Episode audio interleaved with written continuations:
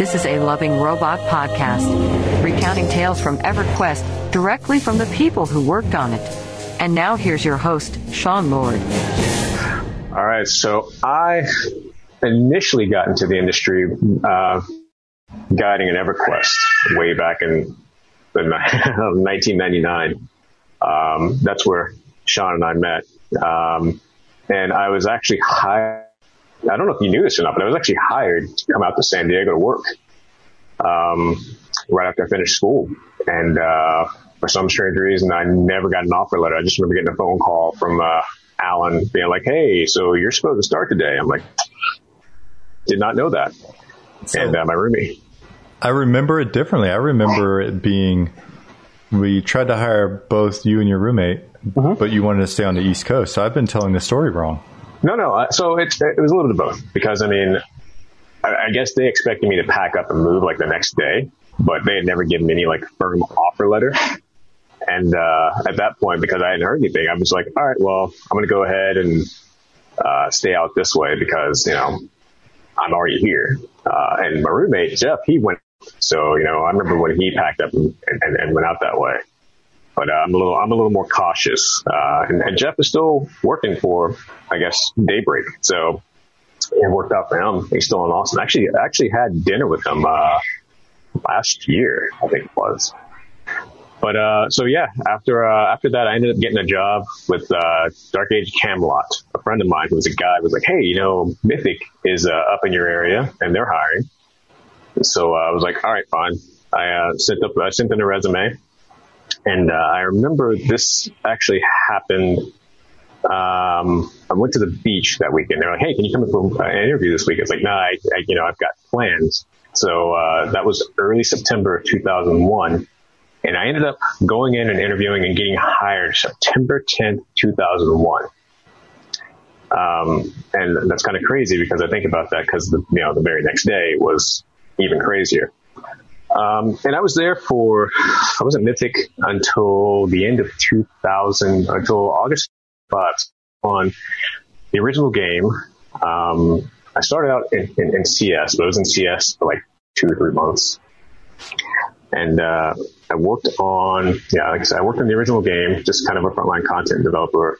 Uh, and a lot of folks may remember this who played the game, but, uh, a lot of the dungeons after uh, level 30 and above were not itemized. So that was kind of the first thing that we did, uh, you know, after the game had already been out for like four or five.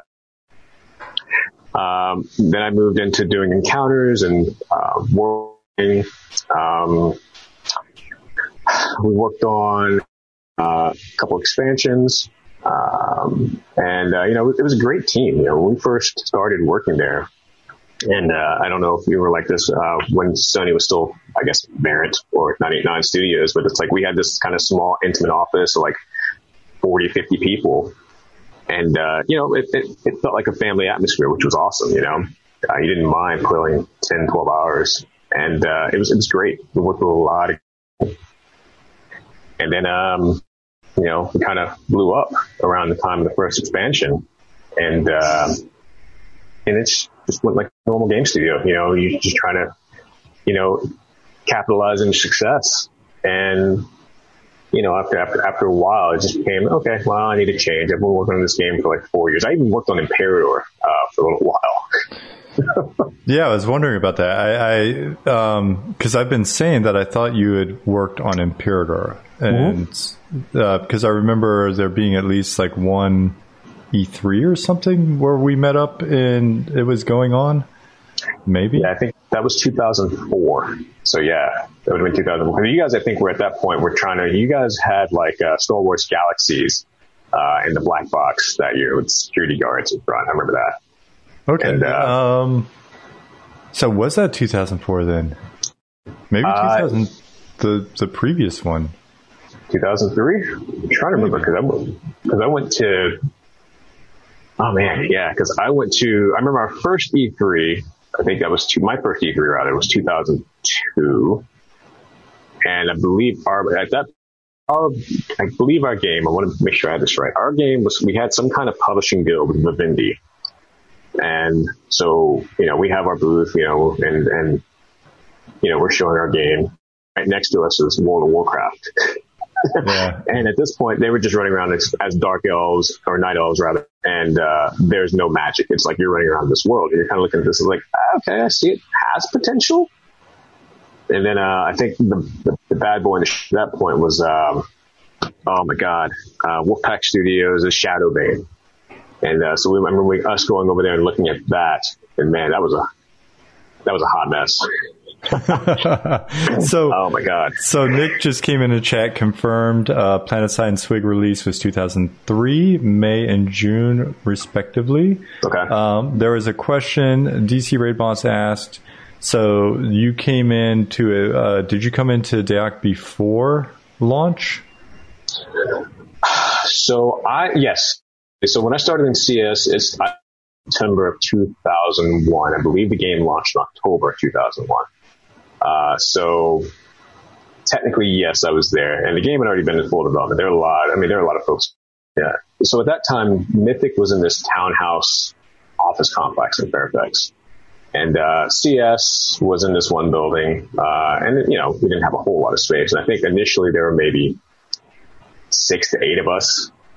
And then you had the development side, um, you know, uh, and, and those guys, cause it was actually funny because we had this, uh, we had our, our internet. We were basically hijacking our own internet because, uh, we had this little tube that shot out the window by, uh, the CS pit. And, uh, time a van, the delivery van parked in front of it, we lose our internet. It's kind of a problem when you're an online game service. Uh, service but yeah, so I, I did that from September to December, so of 2001, and then I was involved in development from 2002 on. Okay. Um, there were a couple questions that I want to make sure we don't miss, otherwise Bunny Sure. will be very mad at me. Um, so, one question is how much consideration in development for DAoC was there with the balance of items and how things uh, and how things are added for PVE would affect RVR? All right. So the first part of that, as far as how much went into it, how much thought. Uh, so we had a couple of really good item people. Uh, a guy named Eric and, uh, I believe his assistant was a girl named AC. And they had this spreadsheet that was really, really good, uh, about, uh, balancing the abilities, uh, of the items that were being put in the game. So weapons and gear and whatnot. And, uh, they, they were really hardcore with it. They, uh, they did a really good job putting stuff into the game. Now, again, a lot of this was way post launch. Uh, so, you know, it took a while to catch up. Uh, with regard to PvP, that one was a little different, largely because, um, when PvP was first out, it, it really, I don't believe was much of an issue because everyone had access to the same weapons, at least until Trials of Atlantis. Uh, once came out, um, that was uh, I think uh, you know, Charlie comes to mind, but uh, that that that one wasn't handled as well. Now they did as well as they could with they outside as much as they possibly could. The problem was kind of a mandate to make the items more Q like, uh, meaning you know powerful, and you know there was a lot of uh, player investment on the PVE side for items that would be used in PvP, and there was dev pushback, but you know how it goes. Uh, but prior to prior to Trials of Atlantis, prior to TOA, uh, yeah, we uh, I think they did a, a, fantastic job balancing the items. Okay. And then um, I'm going to get Bunny's last question, and I'll grab mm-hmm. your question, Nick. Um, were you at Mythic when they were bought by EA and had to move offices a bunch of times during uh, war development? Uh, I left. Uh, EA was snooping around when I left. I left in August 2005. I went to Turbine and worked on uh, uh, almost said uh, Dungeons and Dragons Online. Um, but I mean, at that point, you know, they're vetting, so we knew it was coming down the pipe. Cool. Um, thank you for answering those. Nick asked, were there any cool features or ideas for DAoC uh, that were discussed but never implemented or cut due to technical reasons, etc.? Oh, Lord, yeah. Uh, I mean, so there was this idea uh, of um, there was a problem at one point being underpowered uh, with a individual problem. How do you make mages feel like they actually matter instead of just like you know not not being too overpowered, but then on the other hand, not being just completely dismissed because they don't provide enough of a, uh, enough support. And I know we talked about an idea of uh, this thing called linking or whatever, where mages could like link up to cast like powerful spells. Um, and this was like this was after the first expansion was already out. Um, God, there were a lot of other ideas. There was a guy named Roy, another guy named Maurice. They were largely of that because um, I did most of the live side stuff, like uh, the rebalance of the dragons and whatnot. Um, so I don't, man, that stuff's almost 20 years old, so I don't remember all the ideas, but there were a lot of things kicking around that we didn't get in. Yeah, uh, I run into a ton here. One of the cool things about doing a stream has been um, just how much information like chat has.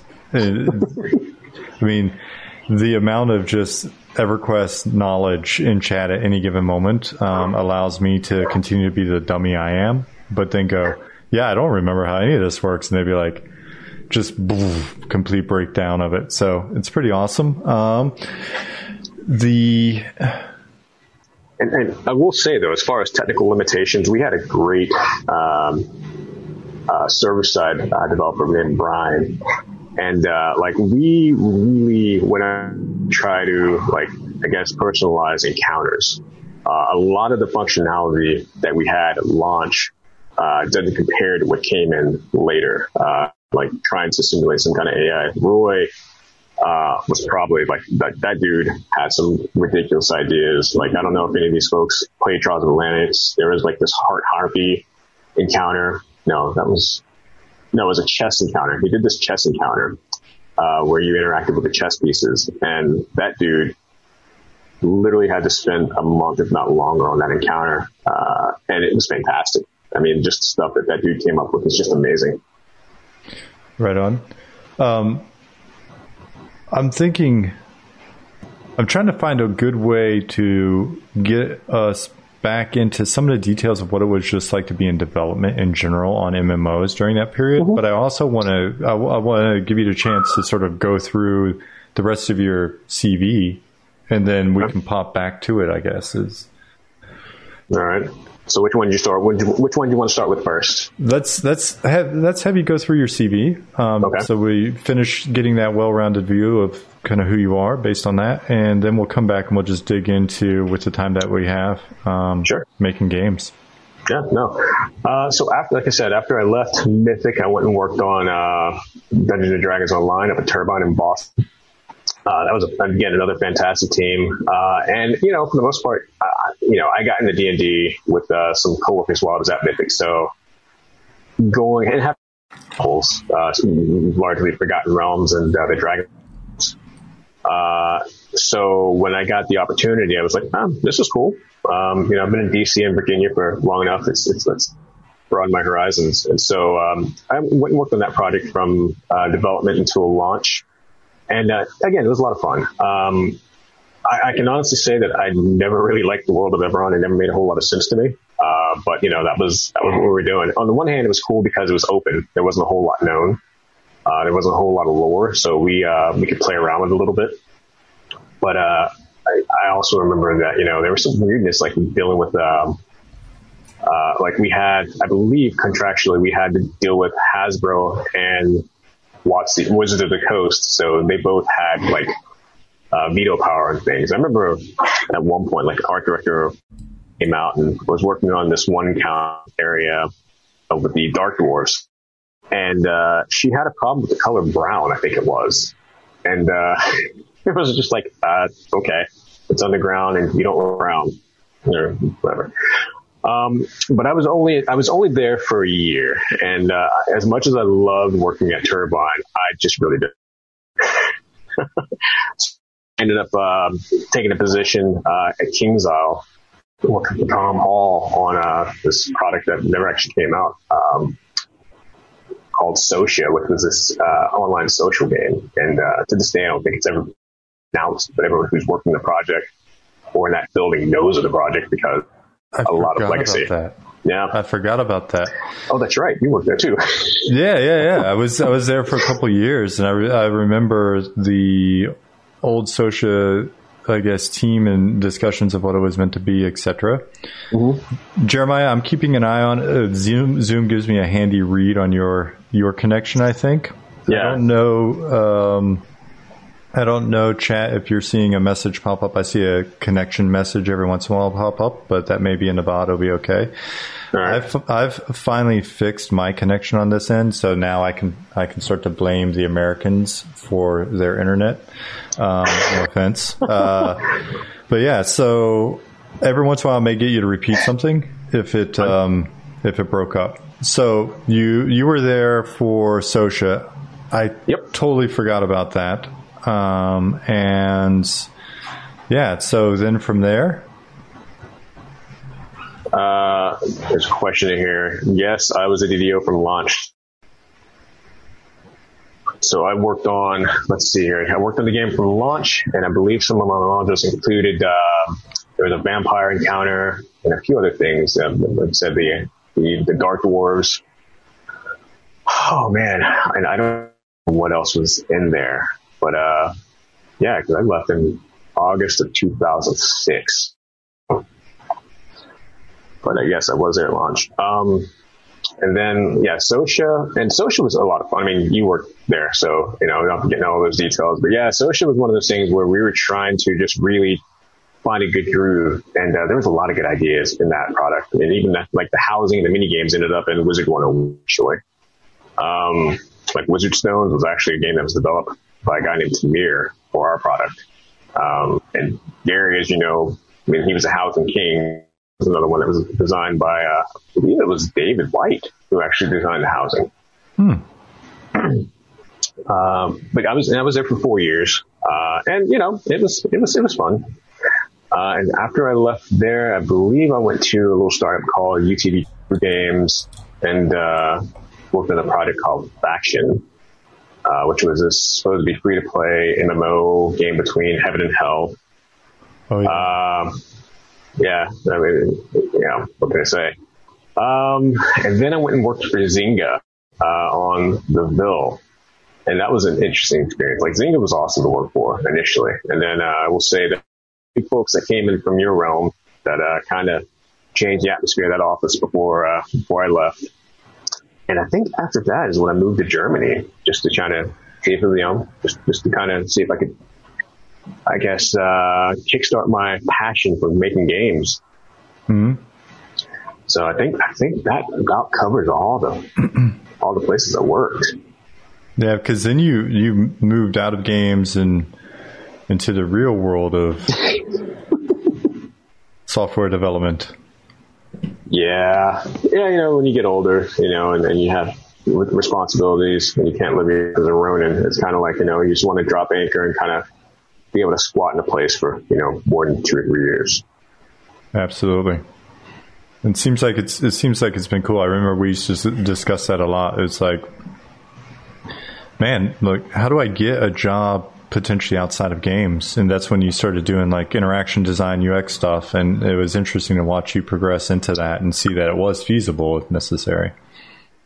Yeah, I, I was lucky because one of the things outside of, I think most people think game design, uh, they have this idea that we mostly just play games all day. Um, and then you have the people who just think that all we do is write stories all day. And uh, I think it's a matter of you know kind of just getting people to understand. It's like man, there are a lot of different disciplines in design, uh, and I I will say that I kind of had a bastardized, cobbled together experience because I started out as, you know, kind of a narrative kind of guy, right? Like you wrote your quest, you implemented your quest, So it was kind of, you did both, right? Uh, but then I was also working on tools and designing and kind of doing the troubleshooting and the UX of that stuff, right?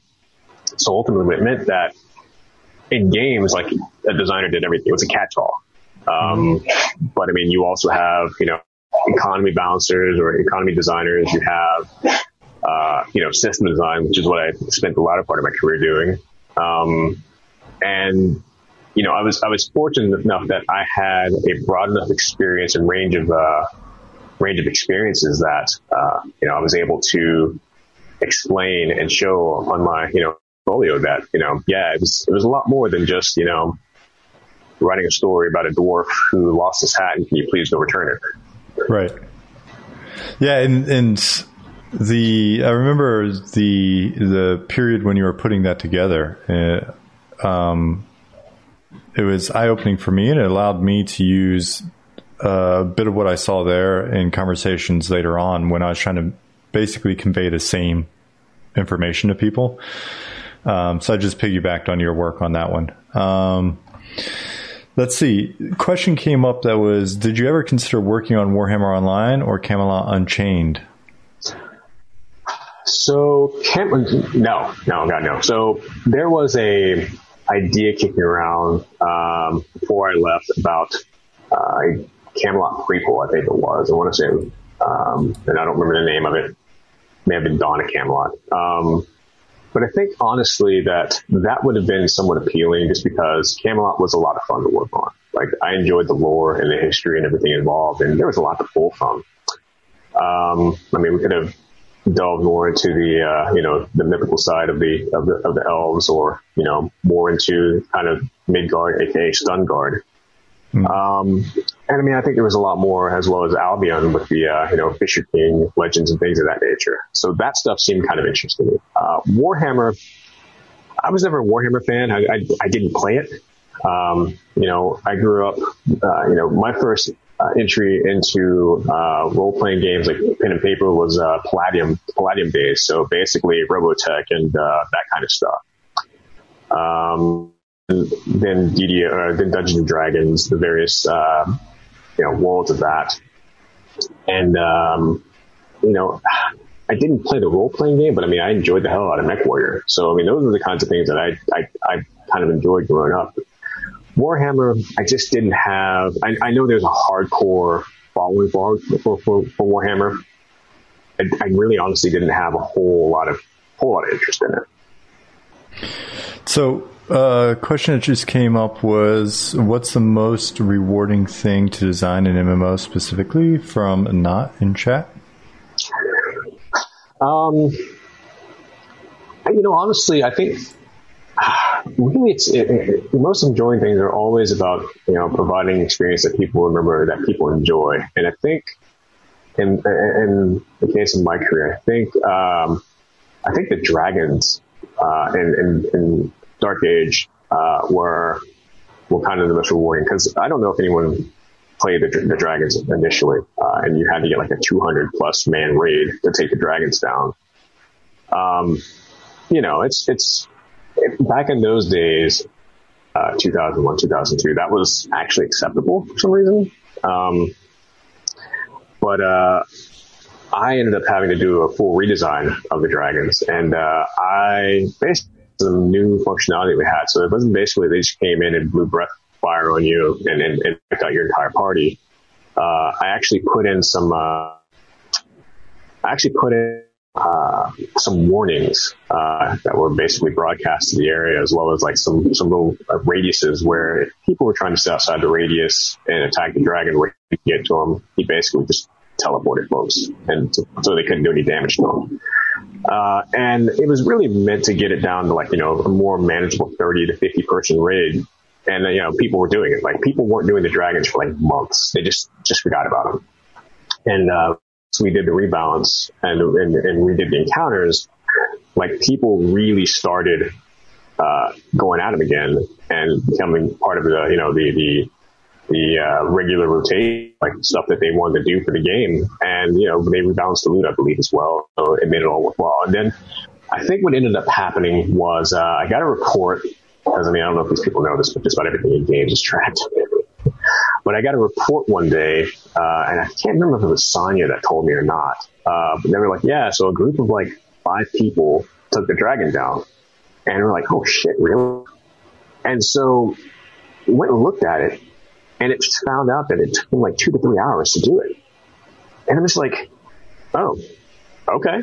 Like, I couldn't be mad at that. Like, they literally two to three hours taking the dragon down. I'm just like, I'm not going to change this. I mean, God bless them, man. That's good work. And I know a lot of people are like, well, that's not the intention. You know, we should, we should make this change. Like, nah, leave alone, dude. I mean, they're doing it. This is what they, if, if this is what they're willing to do, they're willing to sacrifice two to three hours, man. Man. It's, it's, it's fine. So I think that was probably my favorite, my favorite memory from, from working on games in general. Right on. Uh, Bobby said, didn't know DAoC had dragons. Bobby, I didn't either. Um, so Yeah. I was just kind of nodding along, like, "Oh, dragons." There are Okay. three. There are three. Uh, I believe. Were uh, they always in there? Uh, no, they came. They were part of the. Oh man, there was um, a major update. Scott, I'm sure Scott or Sonny, probably Scott Jennings or Sonny Thomas. They probably remember the exact release. Uh, but I want to say it probably it was the first major release I was a part of. Um, oh my god, there was a Wolf Dragon for um, there was a Wolf Dragon for Midgard. There was a a red dragon, I think, Albion, and uh, the elves had this weird glowing purple black dragon.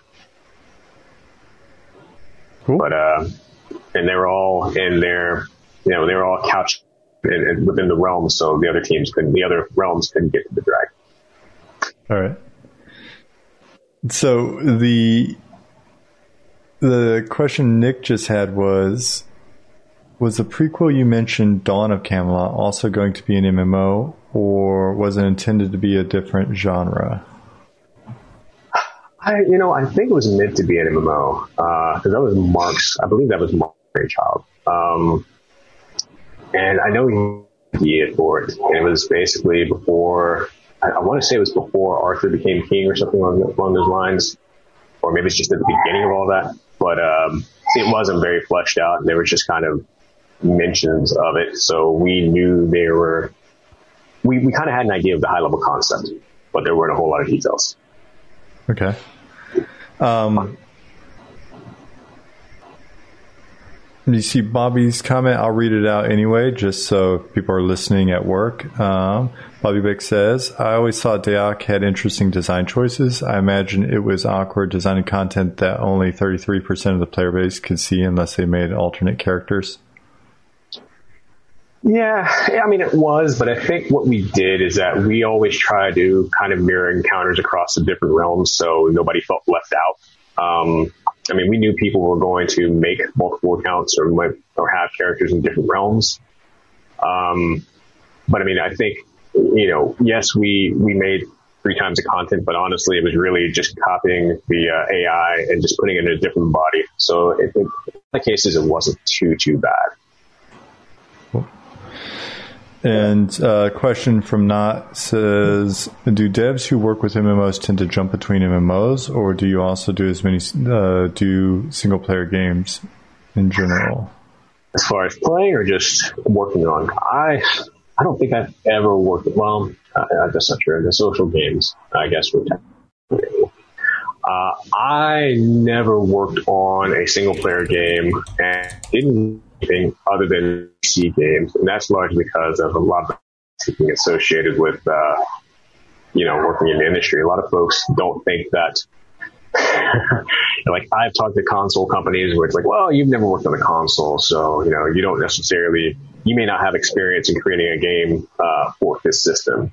Uh, and it works both ways. You know, I've, I've seen it during interviews where people who had console experience wanted to come work on MMOs. It's like, well, you know, you've never worked on a PC game, so you know, as if it's some kind of a knock against them. The reality is, man, if you can design or work on these things, I mean, you can do it. Anything that you don't know, I mean, in a lot of cases, you learn on the job because uh, Yeah. it's not too dissimilar. Yeah, and I've seen so I've seen especially good designers be able to to flex in both directions. The one thing I have run into though is on the MMO side because I, I mean I've basically just only worked on MMOs.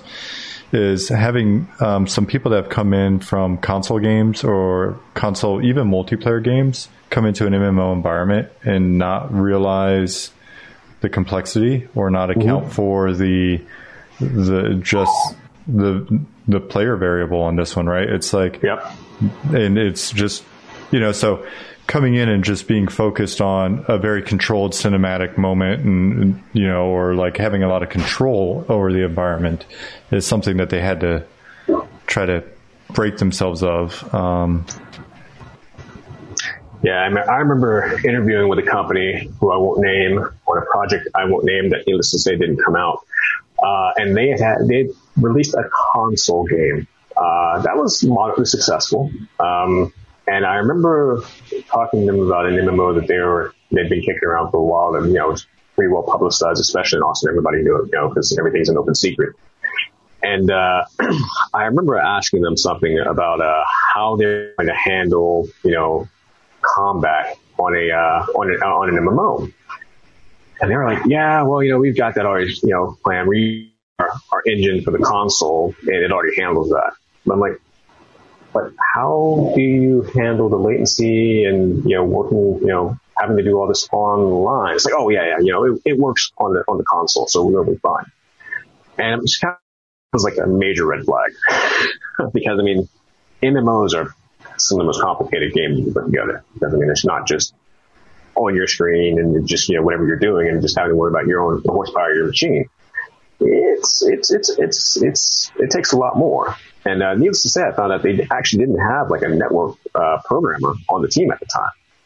And so I remember talking to someone who interviewed for that position, like, yeah, man, it's a shit show. And I mean, it's just like some people just really don't understand how much work actually went in those games. So it's like, you know, ever, the fact that EverQuest and Camelot and, and, and WoW manage to do what they do uh, and, and, be successful at it was, was because you can always have, uh, I don't remember, I don't know if you remember like early Anarchy Online.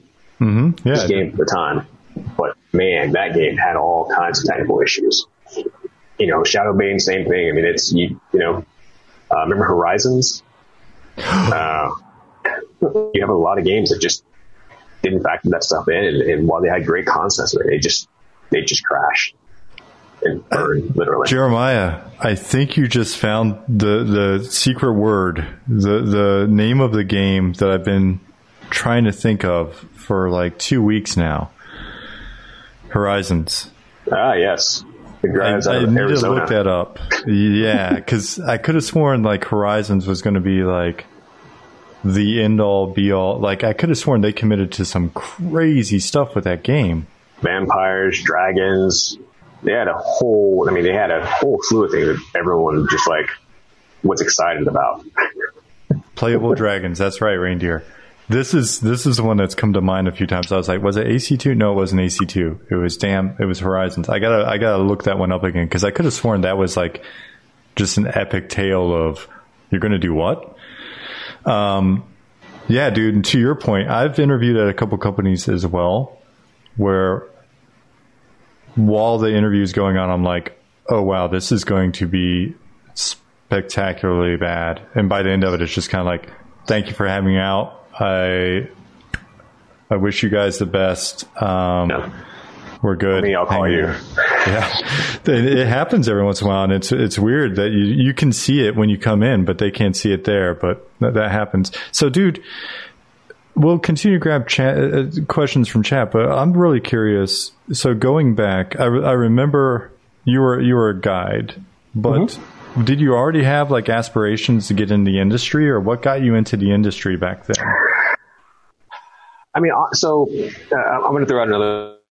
Uh, I I was working at Babbage's uh, when when on or when uh, EQ came out, and I remember seeing the box and thinking to myself, I was like, "Oh, this looks cool," but looking at the system requirements, man, I had a Gateway 2000 with like eight megs of RAM or something like that, four megs of RAM. So this is way, way, way back in the day. So I was like, dude, I can't play this. And then, uh, then I was like, oh, there's a 9.99 subscription involved too. F that, man. Like, you want me to pay 30 bucks, $30 for this game, and then you want me to pay you $9 a month, $10 a month to play it. And so when I was working at Babbage's at the time, we used to have this policy where you could check out games and, uh, you know, play them. So, I mean, it, it gave you a little insight. So you could, you know, so when you're selling games and people were asking you about games, you know, because there, there weren't a whole lot of review sites out there at the time that were really reliable. And, you know, people used to like going to game stores. There still aren't. Yeah, I know. uh, but yeah, so I, uh, I remember talking to some coworkers and they were like, yeah, dude, we're playing, we're playing, uh, uh EQ and, you know, they were exploring the version game was. I'm like, all right, fine, I'll check it out. And like, I'm, I'm going to buy it, but I'm, i just want to check it out beforehand. And I honestly, at that point, I had had no desire to work in games. I mean, I was studying chemistry. So, I mean, I figured I'd be in a lab somewhere. And, um, I started playing the game and it was like, okay, this feels a lot like playing, you know, uh, Dungeons and Dragons. You know, someone just took that game and put it in a in my computer box, and uh, like this cool. I played a dark elf. Uh, I played a dark elf wizard, uh, not realizing that I was going to have a deck stacked against me. But you know, Ultra Vision was was pretty awesome. Um, having to worry about you know was it, beetles, red eye beetles, what the hell it was. Um, so anyway, um, I did that for six months, and uh, you know I was you know level fifty or whatever. Uh, I guess when Kunark came out, they raised the level cap to sixty.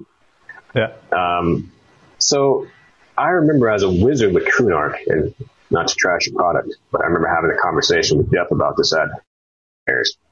Wizards were kind of shat on, or you know, Kunark. Like our spells sucked. The only thing, I mean, we basically turned into glorified taxis. And I remember talking to Jeff about that at one point. Like, uh, and this may be true. I don't know if this is not. Yeah, you know, wizards weren't really tested. It's like it, it really felt that way when we had those drain spells. I think which were like next to useless for a while. Anyway, so I found that while I was was having a hard time getting roots, soloing Andreela. I won't forget that. I soloed Andreela from level 50 to level 55 outside the gate to uh, here. And that's what I did for like most of the time that I played whenever I couldn't get a group, which was most of the time. So 90% of my time was spent doing that. And I had it down to a science. Like I hear, I cast, I you know, cast my spells and I sit down again and meditate, wait for it to come back. But I found that to be kind of boring. So I ended up guiding. and I spent a lot more time guiding than I was actually playing the game. And the thing about guiding is that you're still doing the, I mean, you're not really, you're not for gear because you have all the best gear that's possibly available. I mean, you're essentially a god in the game. And, um, it was just fun, you know, I mean, hell, I, I met you and I met several other people, you know, through, through guiding. And, um, I found it to be way more rewarding than, you know, spending, you know, hours playing the game. And, and I say six because, you know, that's kind of a low number because I mentioned this to you the other day. Um, well, I remember at my wizard, I think I was level, just getting to level 35 with the permafrost looking for this crown. I literally was online for 30, 30 hours straight, 32 hours straight, I think, I think is what it was. And we were camping trying to get these crowns, uh, for three different food wizards. I got mine and I was like, cool. We got the last one and then we got a brownout in the apartment and I lost my internet connection. And that was like two o'clock in the afternoon. I was like, ah, I guess it's time to go to bed.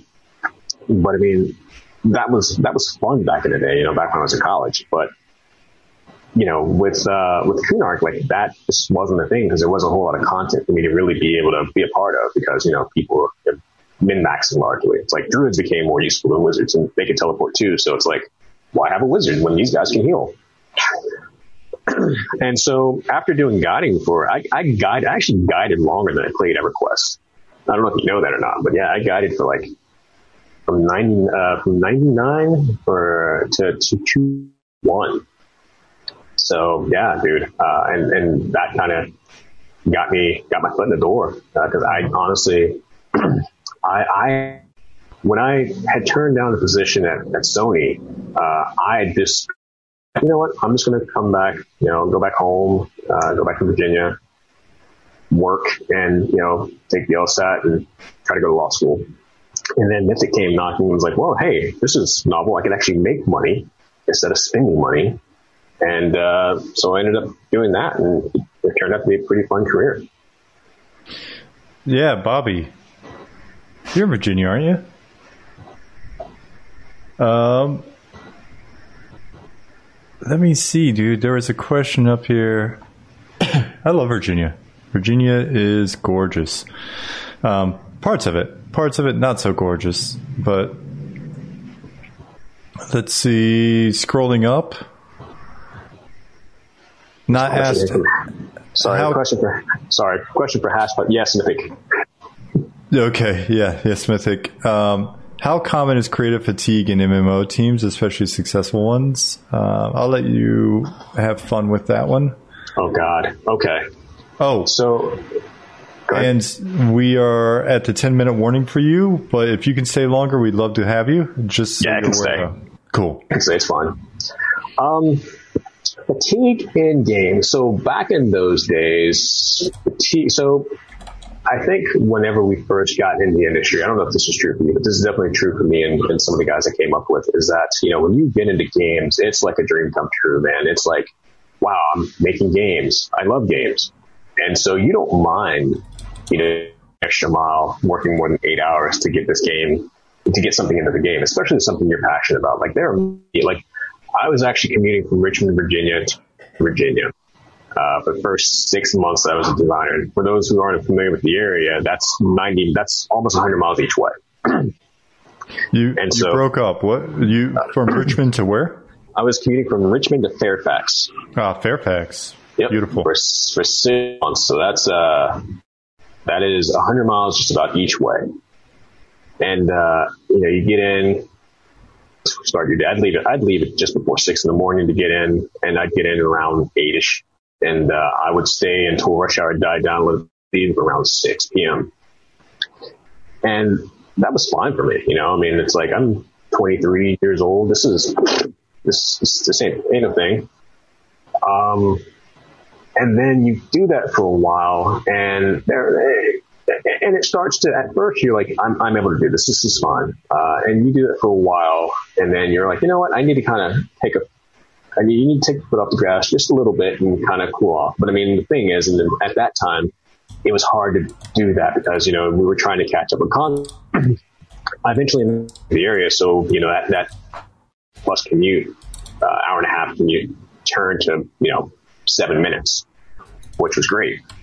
Um, but I was still doing it.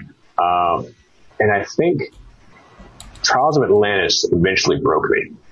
Uh, normal, you know, uh, you know, people talk about 40 hours a week in games. That's almost never true, at least at that time. I don't know if it's true now, but back then it wasn't. I mean, if you weren't spending 50 hours at least, uh, you know, people will kind of give you the side eye. Like, technically, you know, you put in, you're supposed to leave at six o'clock, but you know, or five or six o'clock. And in those days, you know, if you tried to leave at five or six o'clock, people would be questioning your passion and whether or not you're committed. What and, was it uh, called? A, like a five o'clock warrior or five o'clock champion? There used to yeah. be a term for it. I, dude, I honestly don't remember, but I think you're right. And so, you know, it ended up, you know, for a while there, like for Trials of Atlantis, for good four solid months, we were working 60 to 80 hours a week. I remember um, getting to work at 8 o'clock, leaving at 6, going, going home, dinner, going downstairs my personal computer, logging back into the server, working until 12 to 1. And that was for a good solid four months. And I hit a point where I just burned out. Like I just didn't care anymore. Like I just couldn't bother looking at it. And, uh, you know, I mean, and a lot of people felt that way. That's why I think a lot of people ended up leaving Camelot to go work on Imperator. Not because they had this, you know, passion for, um, classical Roman uh, architecture or just, you know, the idea of Imperator was just like, it's not Camelot. I need something new. Right but yeah, I mean, fatigue was uh was a was was was a big deal. I mean, that was true even when I was working at I think Zynga. Uh, you know, we had this push. I don't know if people remember this or not, or even know about this, but uh, the product I worked on called the, ended up getting sued by EA because they had the the Sims uh, social game, and uh, our game damn near seemed like was an exact copy of it. but I mean, there was this there was this push. I remember management sent this email uh, saying we made a difficult decision to uh, crunch. And what that meant was at the time is that you know the dev team would crunch, but not the executives. Um, and so, yeah, I mean, it, it was it, it, was prevalent in almost every company I worked at to some degree, and usually just before launch. Um, so it was usually you know a few weeks here and there, or before some kind of release.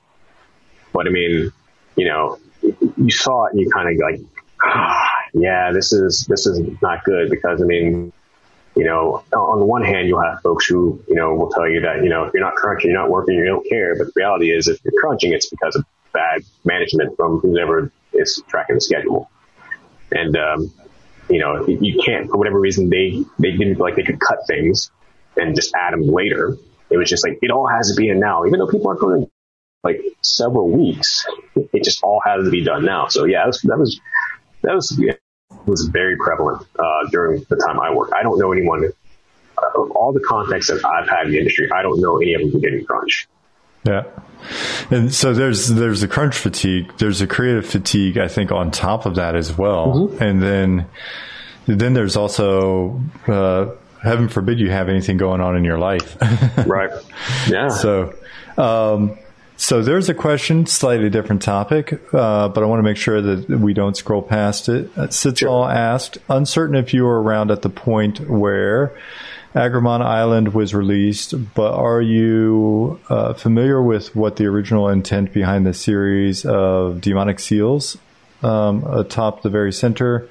There were rumors of summoning the demon lord Agramon. Um, so I, I, I think this is the first expansion that was done after I moved off of Camelot to Imperator. And I actually don't know, but I may somewhere still have like the design document for this thing, like the word, the actual word document. Mm. so I honestly don't don't know the story behind it. Um, know some of the stuff that was done. There's some. There was a really good designer who who, came up uh, when I left, Jen Ortiz, and I know she had a hand in a lot of stuff. So if there was any of the cool stuff, it was probably her. So chat wants you to leak the document. I cannot. Um, I cannot condone that in this stream. Um, but if you get on our Discord and you make friends and information is released over time, I don't think we can be blamed or held liable on the stream. and I said we because all of a sudden the stream will become very we and not me. I'd be like, right. Um, let's see. The next question was Reindeer Night.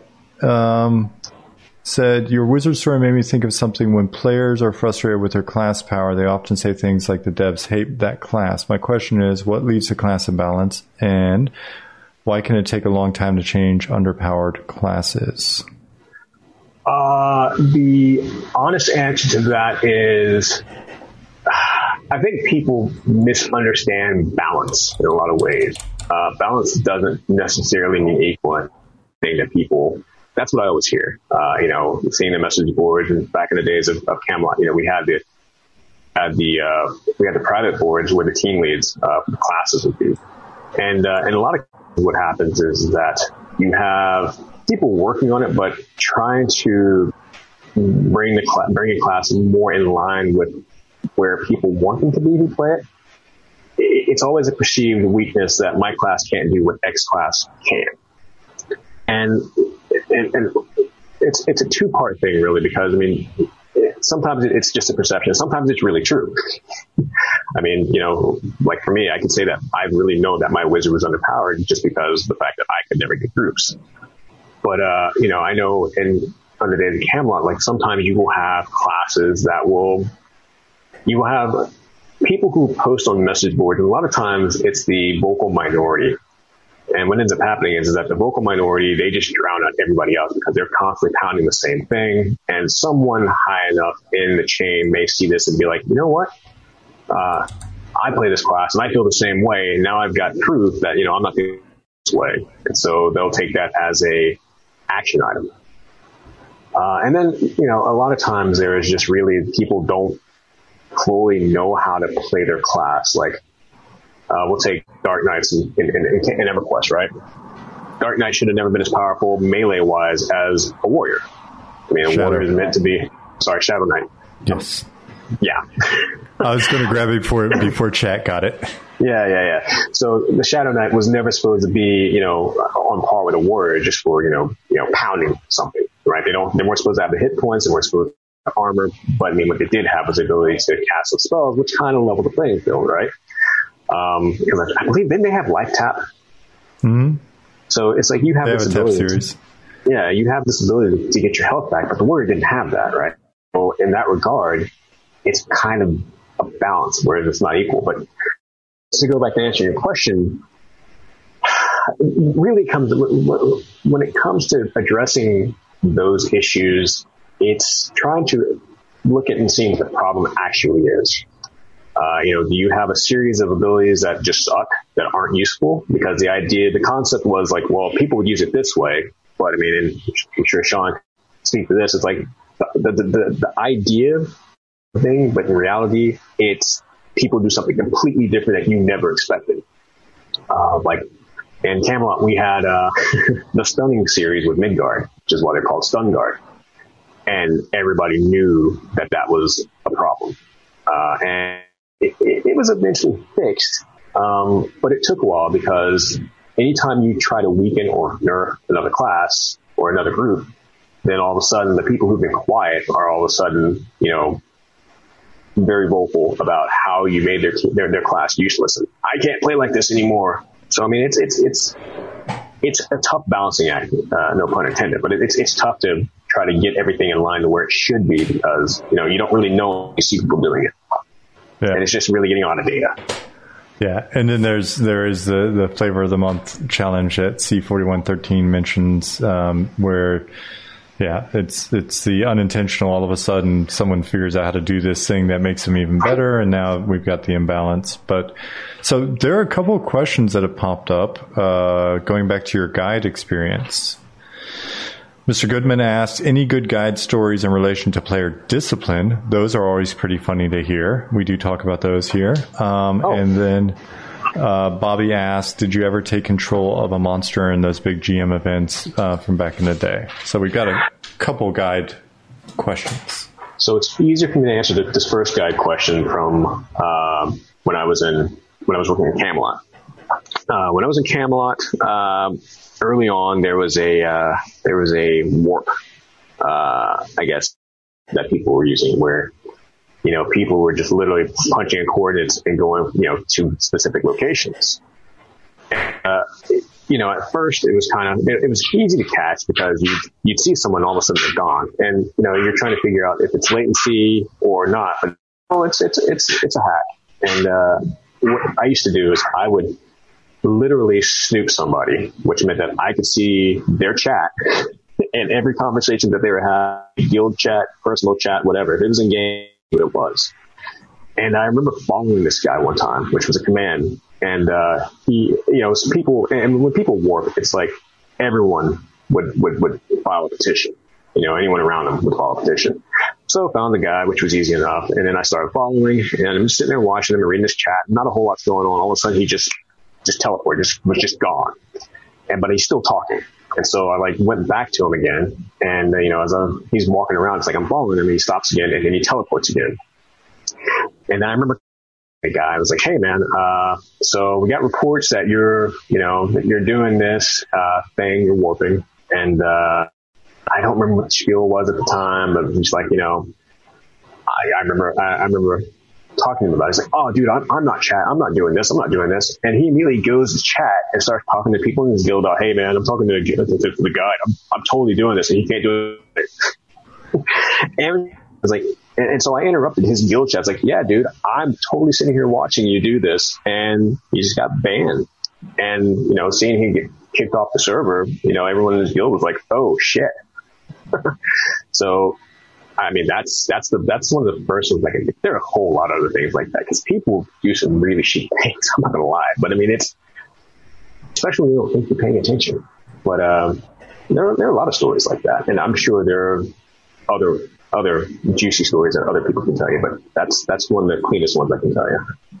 I will. Uh, I will. Yeah, I will not. Um, I will not confirm or deny the ability of uh, customer service to do what Jeremiah just said in um, in EverQuest, but it is it is uh, hypothetically it is funny the shit that people say when they think that it's like, what do I tell them?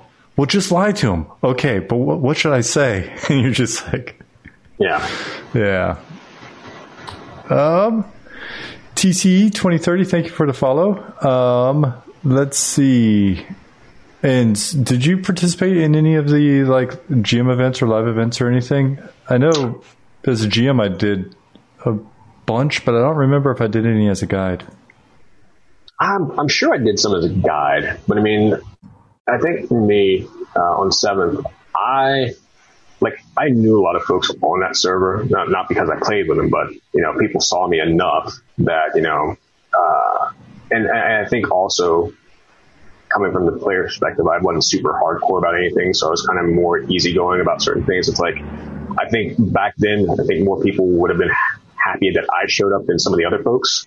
Um, but I mean, I think that, you know, there were things that went on sort of like weddings or even as far as game events, like, you know, you'd sit there and you would just watch basically, you know, I mean, cause you can't, you don't want to use your abilities. You don't want to make, you don't want anyone to feel like they're getting, you know, they're getting some kind of advantage. It's like, look, I'm just sitting here. I don't have any weapons in my hand. I'm literally just sitting here cross-legged watching. And, uh, you know, we always got permission before we did anything like that because, you know, we don't want there to be any sense of impropriety. Um, but I mean, those were fun back in the days. I think that's the thing that made guiding a lot of fun is it was just really interacting with people and just hanging out and shooting shit. It was just, it was just fun. Yeah, there's something, there is something to doing customer service where you would actually appear and be face to face with your customers in like this badass setting. Like it made it a little more interesting, I guess, than like mm-hmm. just responding to an email of like, okay, we've looked into it and your item's now on your account. Um, it was more like, oh shit, we investigate it. We think you're telling the truth. Mm-hmm. Here's your item. At which point, then he tells his friend, dude, they totally bought it. I just got a free item. And then, yeah, you've got to suspend them. But like, right. Um, not asks, I know many artists look at their older work and just hate it, and they see nothing but flaws. Is it like this for designers? Do you ever think back and wonder uh, what you're thinking with regards to design decisions? I know I've never questioned any of my design decisions. Jeremiah, you? You must be one of the few. Uh, Yes, I think that you look back at every, I look back at everything thinking about how I could have done something better. But I mean, that comes with experience, right? It's like you did something, it seemed like a good idea at the time, and then you come back looking at it a little bit later, it's like, man, no, I could have done that too, and that would have been really awesome. But I mean, you know, you do it the next time. I think that, um, one of the things that I learned from, uh, working on, on, on Camelot specifically is that, uh, as I was playing the game, I could not play it from the standpoint of just being a, it's like I was seeing flaws and problems that either I introduced or the guy I sat next to introduced. Mm-hmm. And you just couldn't play the game objectively. It's like you're playing and you just couldn't switch that side off. Um, so I just got to the point where I had to really stop playing the games I worked on because I enjoyed them. Right. Um, I couldn't enjoy playing them. I could still enjoy working on them and still doing things and getting, you know, hearing feedback and watching people suffer uh, to my you know, my content. But honestly, yeah, I don't think I don't think there's anything I ever put in that I did this. I can say, what I could have done that just a little bit better. Yeah. No, and it's um, it's especially tough when you when you let something slip through and it, it doesn't get caught at any point in the process. And the 2nd mm-hmm. you see it, you're like, oh shit, man, I can't believe I uh, I can't believe I let that happen. You know, I definitely feel guilty. Um, Nora86, thank you for the follow. Thanks for being here. Uh, another question. Uh, a previous avid, as a previous avid player from Kunark to Omens War, just want to let you know. Oh, okay. I was going into question mode instead of reading first. Um, hey, thank you for being here. Uh, appreciate it. Uh, keep hanging out. Um, Jeremiah, you went down you went down a different path than the EverQuest path with us. Unfortunately, I know we wanted to have you. We wanted to have you. Apparently, whoever was supposed to send you your um, actual actual offer uh, didn't want you to be there as much as we wanted you to be there, or they were just not doing their job right that that day. But um, thank you for the compliments. Keep hanging out here. Um, and what is that name? Angid, uh, Angid. I'm baffled. I usually I'm not this bad on names. Angid Ange DeSames 86. Ange DeSames 86. Thank you, Jeremiah. Reindeer Knight. I got summoned by a GM in EverQuest with my friend it's Angie. All right, I was gonna go for Angie, but then it's like, no, dude, it's not Angie. Cut it out. Um, right on. So thanks for being here. Um, and Reindeer Knight said I got summoned by a GM in EverQuest when my friend and I did a level one duel on Veeshan to get the message in our player names broadcast. And it was something like Fires of Heaven has been defeated by Plane of Sky in our duel. Back when that message was a thing, I guess. Done those. Yeah. Not not the best not the best choice on that. Um, cool. I also remember letting a player kill me just so they could get it across that they killed a guide. Yeah. Yeah, I didn't ever do that. I don't think. Um, and Angie, sorry, I don't know what it was about the name. It just made me so awkward. Also, I guess it was the the compliment about Kunark and Omens of War, and then I felt like maybe you would feel left out because um, you didn't work on those things like I did, Jeremiah. Yes, no, that's cool. I I, I did that. Um, cool, man. All right. Rather than me continue to make it even more awkward, I have another question for you. Let's do it. So, the design path itself, I mean, we talked about how you got into the industry. But, like, was there a lead up to it? For me, design was completely accidental. Well, Oh, I I guess mean, not. My history, I guess not. But yeah.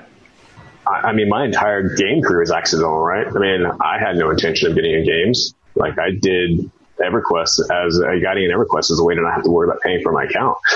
Right. I mean, I mean, I had no intention, uh, you know, I, until, uh, I had no intention of actually, uh, you know, working in games. And I remember we went out to the fanfare in 2001 in San Diego. And I don't remember, I don't even remember Jill or not, but we stayed, uh, Jeff and I stayed at Jill's place. And, um, we, we actually came into the office. I think when you were on, was it Tremont, Tremont Square? What, what was that road called back in the day? Jill from Sony? Yeah. Yeah, yeah, yeah, yeah. Now I do. Jim Bay. Yep. uh, we uh, so we actually came into the office and guided uh, from the office. I think I was sitting next to Free, Frida, Frida, Frida. I don't know her name. And Oh, uh, Yeah. yeah, and uh, so that was cool to just sit there working uh, with you guys. And uh, you know that was the, they made us the offer at the at the fanfare in San Diego. I was like, yeah, this is cool. I remember we went and looked at places, and uh, and because we just really couldn't find it. But um, you know, when I when I got the when I applied at Mythic, I honestly just sent in my resume, not expecting to ever hear anything back from them. Because I mean, the reality is, is like you you get the impression that just about anybody, I mean, anyone can do CS, honestly, right? I mean, uh, but you'd expect them to be flooded with applications, uh, and you almost don't expect to hear from them. And then when they got back to me like the next day, I was kind of like, oh, okay. And, uh, so yeah, I mean, I went into interview. I remember going into my interview, I was wearing a suit and tie, and this was, this was August, July or August in, uh, in, in, in Virginia. So, you know, it's hot as balls. And, uh, I walk into the office and, uh, I'm greeted by the, uh, CS manager at the time, a guy named Jason. And he's wearing a t-shirt and jeans and black sh- It's like, okay, well, you know, you know, they have a relaxed atmosphere. And then I walked by what would eventually become a guy named Eric wearing a hat that just basically said, fuck you. And I'm like, wow, I'm definitely overdressed. and, so, and so I, uh, you know, interviewed and, uh, you know, they'd like, we'll let you know. And, uh, but it seemed good. And, uh, you know, I got an offer, uh, later that day. So, I mean, I was like, all right, cool. And then so, I, you know, I expected that I was going to do this for a little while just to kind of save up some money, you know, pay off student loans, and then, you know, like I said, eventually go to grad school or something. And then I moved over into development and I'm like, okay, this is a whole different beast. Uh, like I said, started off doing just kind of frontlining, just doing anything that they needed, you know? So, Right. I mean, it was, it was, you know, pod monster population, you know, putting monsters in dungeons. Uh, it was, uh, then it turned into like encounters and doing some, you know, text here and there. Then was also quests. Uh, and then it turned into, um, building dungeons. Uh, then it turned into designing a tool to build dungeons and then working on the tool to populate dungeons in the rest of the world. Um, so, you know, I, I found that that system side was a lot more fun and creative to me than the other content side. Uh, and so every place I worked, I, I mean, although when I went to DDO, uh, I still did content creation, but I was also doing a lot of the same stuff. I didn't do as much on tools because they had their own tools, legacy tools that had been around. Um, and then when I went to KingsIsle, you know, I worked with the tools guy there as well, uh, because I would say that in my entire 15 years in the industry, uh, Mythic had the best tools of any project, a product I worked with. Like by bar none, no one had created tools flexible or as good as what they had created in Mythic. And so everywhere I went, it was to get to that same level. And, uh, yeah, because content takes a while and we might, you know, 50 hours, 80 hours working on uh, an encounter that the player them like maybe 30 minutes to two hours working on. Right. You know, to, to, to complete. So it's like we spend exponentially more time creating content than they consume it. Right. so trying to speed that up became more important in a lot of ways. And when you when you look at how that prepared you for what you're currently doing, do you I mean, do you feel like that was a very natural progression into your current work, or did you feel like you had to kind of restart a little bit when you got out of games? You know, it, it was a little bit of both. Um, because now I do everything in Illustrator, uh, as opposed to in some company's proprietary tool. Yeah. You know, be it be it writing script in XML script or Lua script or whatever. You know, and I, I, in a lot of ways, it's it's easier because you don't have a thousand people on the VN boards talking about how much you suck, right? right? So, but I mean, I think it's still just as uh, meaningful because I mean, the work you're doing is helping people do things easier, you know, giving them more confidence in, mm. in, in, making things. Like when I was working uh, on uh, on a product in Zynga, like the developers uh, and the designers were all working in the same server. So, you know, if a, if a, if a designer is trying to make a, a minor change, like adding a line of text, just to, you know, something that appears on the screen, and they forget the closing um, parentheses, they crash the server.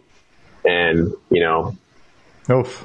30 developers are pissed off because, you know, left, uh, you know, a, left out a, uh, a, a parentheses, closed parentheses. And so, you know, that's, that's a lot time for everybody. Um, but I mean, all in all, I, I still think that it's, I mean, I think the biggest change really was learning Illustrator. Um, but I also feel like the learnings from just games in general, things that, you know, people are willing to do, it, I think it puts you also in a different mindset, right? Because I mean, I know a lot of times people just want to, you know, they want to dismiss a complaint from a, a customer or player. is like, oh, that player is just dumb or whatever. They just don't get it. And uh, the reality is, is like you know, if you empathize with it a little bit, it's like sometimes just assume that the lazy, just assume that the, the customer, the player, is lazy. They didn't read something all the way through. That's really what it is most of. Um, because you know, I mean, people have a limited amount of time and they want to do, you know, they want to rush through a lot of text and they don't want to read it. So, I mean, how do you make this to where they don't necessarily have to read, you know, as much. Because you remember back in the day, man, like EverQuest had tons of dialogue and tons of text, right? and it got to the point where, like, even in EverQuest, it's like when you're doing a quest, you just look for the underlying link, right? That's the thing that you need to get. You can you can click the bracketed words now, so it's a little right. bit easier, but still, it's it's not the, the most intuitive. Yeah.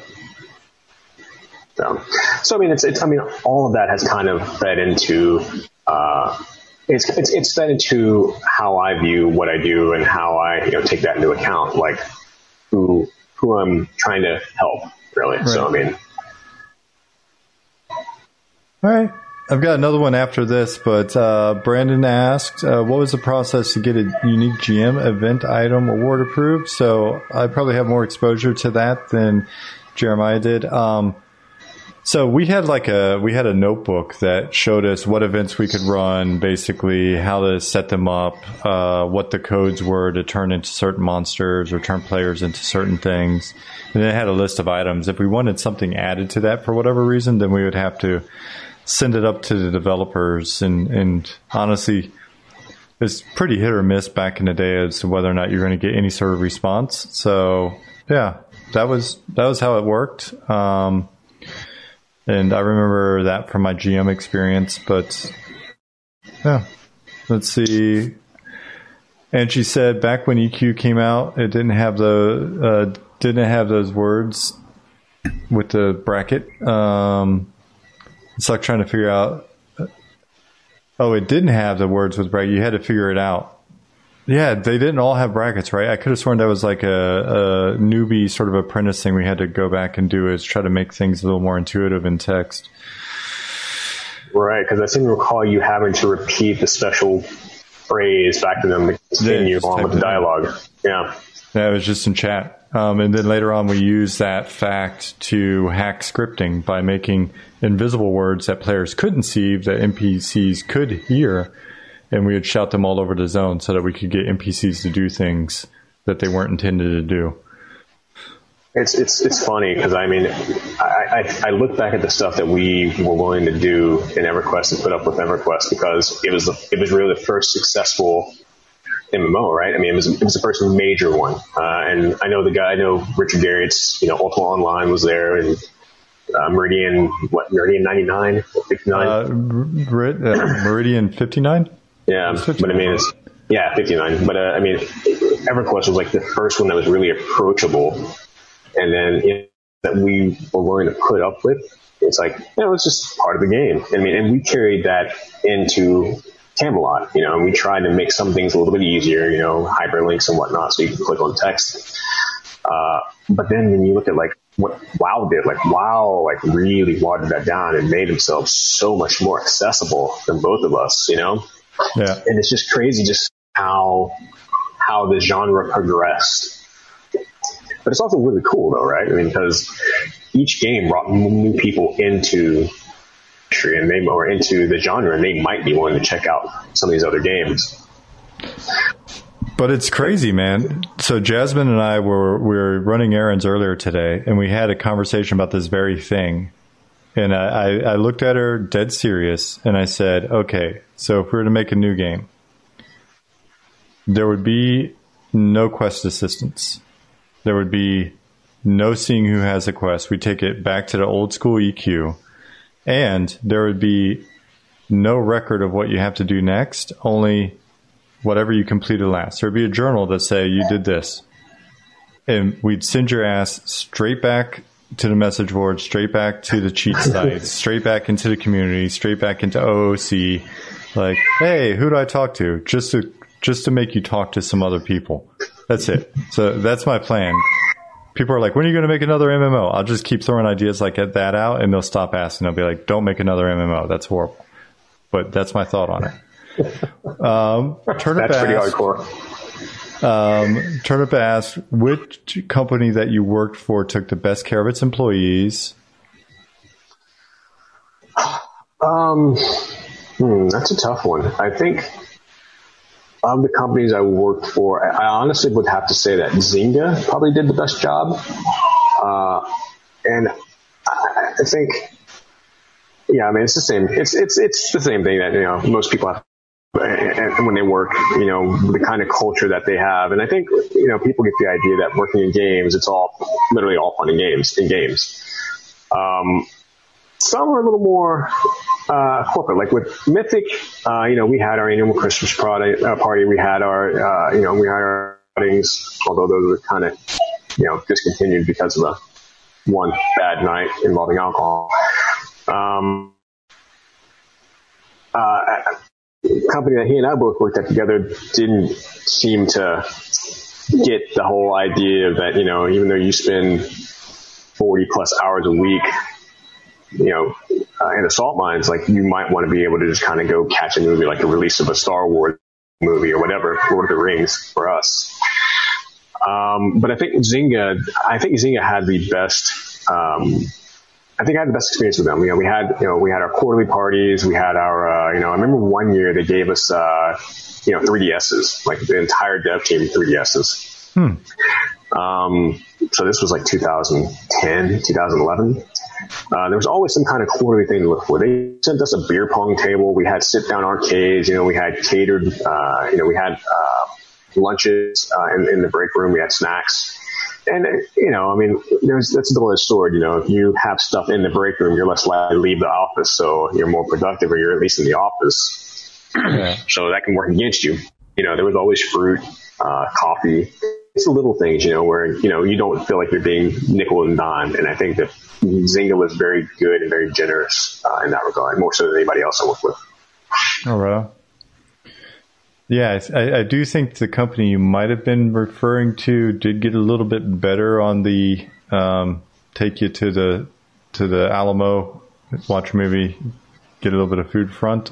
I think I may be misremembering, but yeah. Um, the the the the free beer in uh, in Hamburg at Bigpoint was uh, every every Thursday they unlocked uh, unlocked the beer fridges and we had mm-hmm. that nice courtyard. That was nice. Um, it was. So it was a nice way to sort of hang out. But um, let's see. Um, did the lack of quest guidance lead to a lot of GM tickets? Turnip asked. Uh, I I'm trying to think. I think we got a you know, a, a, fair amount of like, hey, I think this quest is broken because it wasn't intuitive, or hey, I think this quest is broken because the NPC legit ate your items. Um, so I do, I do think it was. You could say generally the lack of quest guidance, um, or the sort of lack of sophistication um, of the quest system at the time, definitely generated um, tickets. Um, I still think we could do a, a, pretty like hard to not hard to figure out, pretty unstructured quest system, and, and maybe still avoid some of those problems. Because it was just one of those things where you could just feed the wrong shit and and then it would instead of kicking it back, just eat your items and stuff like that. If I remember correctly, right, Jeremiah? Yep. Yeah, that was always a problem. Um, you know, there was always the issue. I remember there was one in North Karana, maybe. Uh, it was a centaur, uh, and that if you were trying to turn in an item and they were non-aggressive, uh, and if something happened while you were turning it in, he became aggressive, you just ate your item and ignored that you'd ever given it to him. And uh, I remember having to, I remember personally having to file a buck for that because you know I was standing there by myself. I wasn't, you know, I wasn't aggressive. He wasn't aggressive towards me, but somebody meandered into the area and he just lost his shit and charged after him. So yeah, I remember having to I remember having to, uh, to, to send that one in. Yeah. So in terms said, um, yeah, items got it all the time. I think that's one area where I would probably give some latitude for change. Yeah, we we would want to we'd want to turn in and stuff not to be janky, um, but you know all the putting exclamation marks over your head and shit like that. No, no. And Jasmine's like, "Can you randomize where the quests are?" I was like, "That's the ticket. Let's just let's go." Let's make it as unintuitive in that regard as possible. Yeah, it's like always being, you know, always be looking for the quest guy. Because, you know, that's what people want to be doing. Although it's not a bad idea. It's just, yeah, people, people don't want to do that. Yeah. Well, the internet's gotten much bigger, Jeremiah. We can find, we can find 60,000 masochists and, uh, charge That's true. $10 a, $10 a month. That is true. Frank said Zynga was great to full time employees, a little less so to con- uh, contracted. I've run into that a bit in my experience as well, where uh, contracted folks sometimes get left out or, or get forgotten about, and that's always a shame. I, I will say, and I'm not just trying to say it, but I, will say on the teams I've been on, we've always tried to like keep an eye out for our contractors and make them feel like they're a full time employee whenever possible. Um, yeah, I've seen that as well. And I, I, I you know, in that one specific of DSs, you know, I remember being excited, but I didn't realize that the contractors weren't getting as well. When I found it out, it's like all of a sudden I felt like shit. It's like, but I mean, I guess now I'm technically in management. I understand that the company has responsibilities and blah blah blah, and how it's treated because they're a contract employee and how they get paid and gifts, blah blah blah. So it's like from the company standpoint, it's it's just easier to just have this line, this hard line that you know means they won't be liable for these kinds of things. Sucks, absolutely. Yeah, because contractors work just as hard as you do. Yeah. Um. Let's see. Punch you, kick you. Spaffy Twitch. Thank you for the follows. Thank you for being here. Uh, no turnip. Jasmine is not literal Satan. It was just an idea. What? we'll, we'll continue to work through the design ideas with her. Um, it is an art form. Yeah. Um, so, just real quick, while I've got you here, um, so going back even further, the what were there things that you did? I mean, it, I know you said you you played some pen and paper back in the day, but were there things that you think were part of just your growing up that made it so that when the opportunity presented itself to get in the industry, you knew that was the thing you wanted to do, or? I mean, it's it's tough, right? Because I mean, I, I grew up, you know, I, so for me, I grew up playing games, but I also grew up playing sports. You know, I'm from Texas, so played a lot of football. Um, and for me, I assumed that I would either be working at some, you know, textile mill or, uh, you know, doing something with my degree. Uh, but I mean, it's like as I got graduation, I realized, man, I don't really want to do this. And I think, I, I don't know. I mean, I, I don't think I'm this, but it's like, you know, you spend four or five years, whatever, in, in, in you know, college and your degree and, you know, you always have this idea that you know exactly what you want to do when you, you know, when you graduate because that's what you study in school. And I came out and was like, you know what? I, I'm not feeling this anymore. And so for me, the game, the game gig was kind of a nice, it, it, it was kind of a, it was a way to ensure that, yeah, I was going to be making money while I figured out what exactly was I wanted to do. Um, and it just happened that I enjoyed it and, uh, you know, was able to kind of, you know, advance in the, in the industry. Uh, and that's what kept me in, you know, I, I think, I, I think, I think the reality for me is like, to get the games. I know I've talked to, I know I've talked to a lot of people who are trying to break into games. It's like, how'd you do it, man? How'd you do it? I'm just like, honestly, I started from the ground floor and it wasn't, you know, a dream. You know, it wasn't my dream job games. It was kind of just something that landed in my lap and I, you know, took the opportunity instead of just being like, nah, that's cool. Um, because, you know, that's it's, it's, it's be fine. I mean, I, I was doing it for EverQuest, so I knew I could do the, I knew I could do the job. Uh, and yeah, it, it, it, it and, you know, I discovered I actually had a passion for designing games as well. Not just playing them, but actually working on them and, and trying to create content for people and trying to create fun, fun people. Um, so, you know, yeah, I mean, while I had the opportunity, you know, I was going to take full advantage of it. And, and I met some really great people. And it's like, you find that the people you work with in games, like, a lot of folks you work with in games are really inspirational as well. It's like you draw from them. You know, it's like we had some really uh, wonderful artists, uh, you know, at Mythic that would show you some stuff that they're just working on in their free time. It's like, man, that's Yeah. really awesome. You feel inspired by that. It's like, you know what? We could probably use that. Um, so, you know, I mean, you see a story or a movie, you're like, you know, it'd be cool if we had something that, you know, that was similar to that, you know, that people could kind of enjoy, uh, or something you'd like to work on. And so I, I, I think that just everything that you, everything that you encounter in the real world could be fed in some way into the game and, or through your work. And that was, you know, that was, that was just fun. So, I mean, it kept you there. Yeah.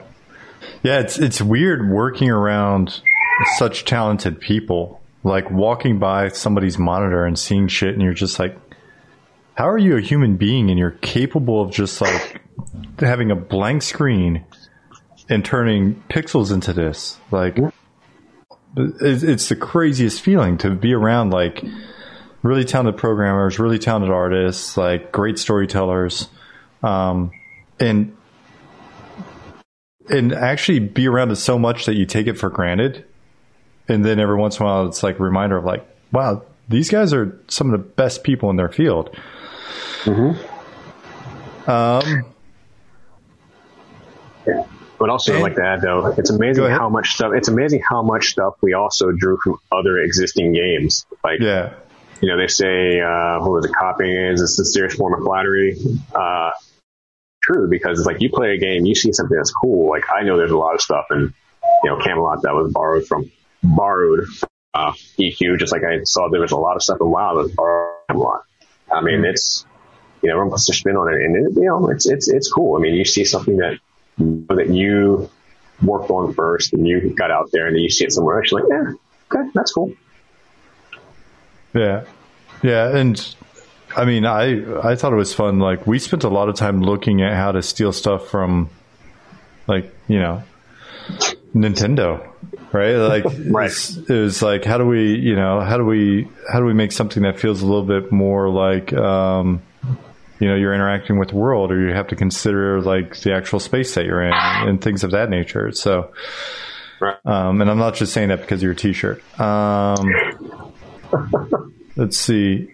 Any stories involving um, terms of service names that you had to change? Example, Angie says, I had a halfling druid named Porkson, your mom.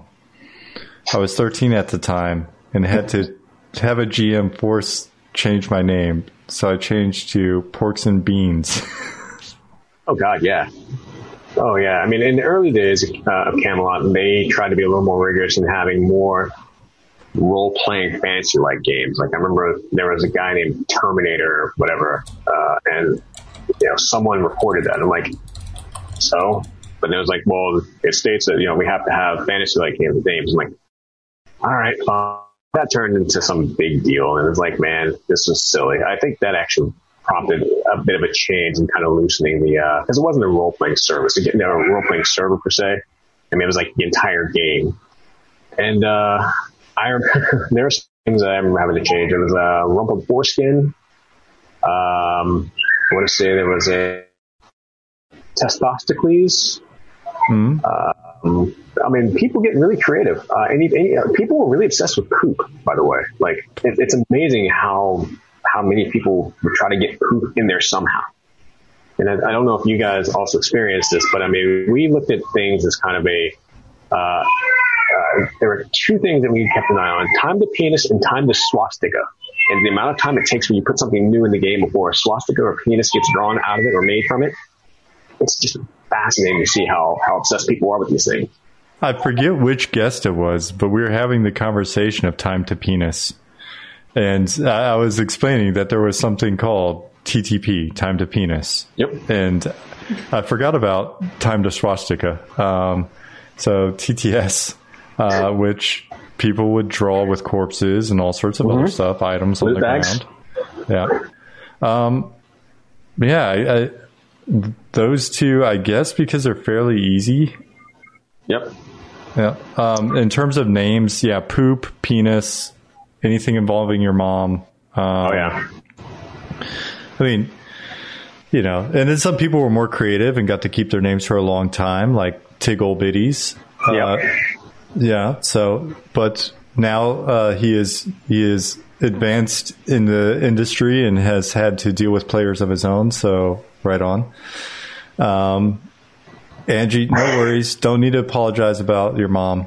Um, we we we saw a lot of your mom. So- yeah. Sappy Twitch, do you guys watch Mythic Quest, parody of MMORPG Studio, and it has an entire episode dedicated to TTP? Oh yeah, that's right. That that came up. Uh, hell, I think was it Frank? Somebody somebody actually mentioned Mythic Quest, and I wrote it down. Um, I haven't watched it. No, it was the first I heard of it the other day on stream. That's on like Apple TV or something like that, isn't it? Uh, yeah, I think so. I, I was going to have to Google it because I'm, I'm not honestly I'm not on the TV very much, especially lately with all the streaming. Um, yeah. Definitely You know, check it out. I- you know, it's funny when we think about games and media. You know, I think uh, I, I always shock people when I say this, but uh, the, the movie uh, Grandma hate that movie just because of how it really didn't capture games and what it was like working in the gaming industry. I thought the best representation of games when working in the industry that I remember seeing was on the, the season uh, finale of uh, Silicon when those guys spent all that time uh, on the board about how to draw the, the, most efficient way to, um, I guess, was essentially giving you a job or something like that. I don't remember exactly what it was, but it's like that was like that was games. Like they got it. So, so you broke up during Grandma's Boy, right? So you're saying Grandma's okay. Boy was not accurate, but the whiteboard scene at the end of the season season one of Silicon Valley. Yep, yep, yep. The middle out, the middle out knots. Um, yeah. And why do you say that? Just because of the level of intensity that they're arguing and like whiteboarding? Yes, because Absolutely. I mean, you get people who get things and man, they have to figure it. And you know, it can be developers and, and, and, and designers. But yeah, dude, I mean, like the intensity and and granted, you know, what they were talking about, that's not so much that, it just happened to be funny, but it's just that they were willing to go the extra mile to figure this thing out. And I thought that was great. Yeah. Like some really hardcore drawing, like it's always the like crazy drawing on the whiteboard too, where you're like really arguing about the aerodynamics of a dragon's wings or something. Mm-hmm. It's like, yep. oh, bullshit, bullshit, bigger here. Like, so yeah, um, let alone the actual technical arguments. Yep. But, yeah, man. All right. So we are at, we're creeping up on eight o'clock my time. That means roughly two hours have elapsed. Yeah, I unfortunately don't have any meetings right now, so. yeah, that's more of a problem for you than me, but yeah. Turnip said someone drew the dick butt guy in the EC tunnel the other day. Good. I'm glad to see the players still have it in them. Oh man, that's that's that's always good to see. Yeah. So, all right, dude. We are hitting a point where it almost feels like a natural break. Some questions have slowed down. Um, two hours makes for a nice VOD.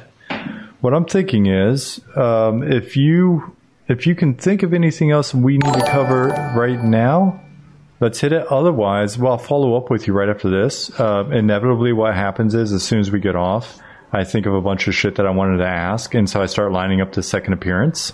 Yep. Um, hopefully, you run into some of that stuff as well, and start thinking about uh, maybe some stories. If you find any of those documents, what might be fun is go through all of your old design documents and things like that that you've got stashed and then um, your your appearance today was pretty short notice for the community. What we can do is talk about a second appearance. We'll get all of your secrets and we'll let them know in advance, and we'll see if we can drum up some more of the old DAoC heads and folks like that. Sure, man. And then what I'm going to do right after this, I'll be a thousand percent honest with you before I get any hangrier is I'm going to uh, I'm going to eat a bunch of food on stream. Sorry, guys. Uh, you can all bail to other streams when that happens, but it, it's going to happen. Um. All right. So hey, Turnip says Turnip said they have to go. Just had to go watch the middle out scene again. Um. Yeah. And Angie, thank you for the follow. Um. Yeah. Thanks, chat, for the questions. Uh, this is a fun one. This was our first guest that was basically allowing us to really focus on the rest of the industry and not just EQ development. Usually there's a lot of like super hardcore lore and um, EQ specific questions. But yeah, man. Thanks, Jeremiah. Hey, my pleasure, dude. Thanks for having me. Absolutely.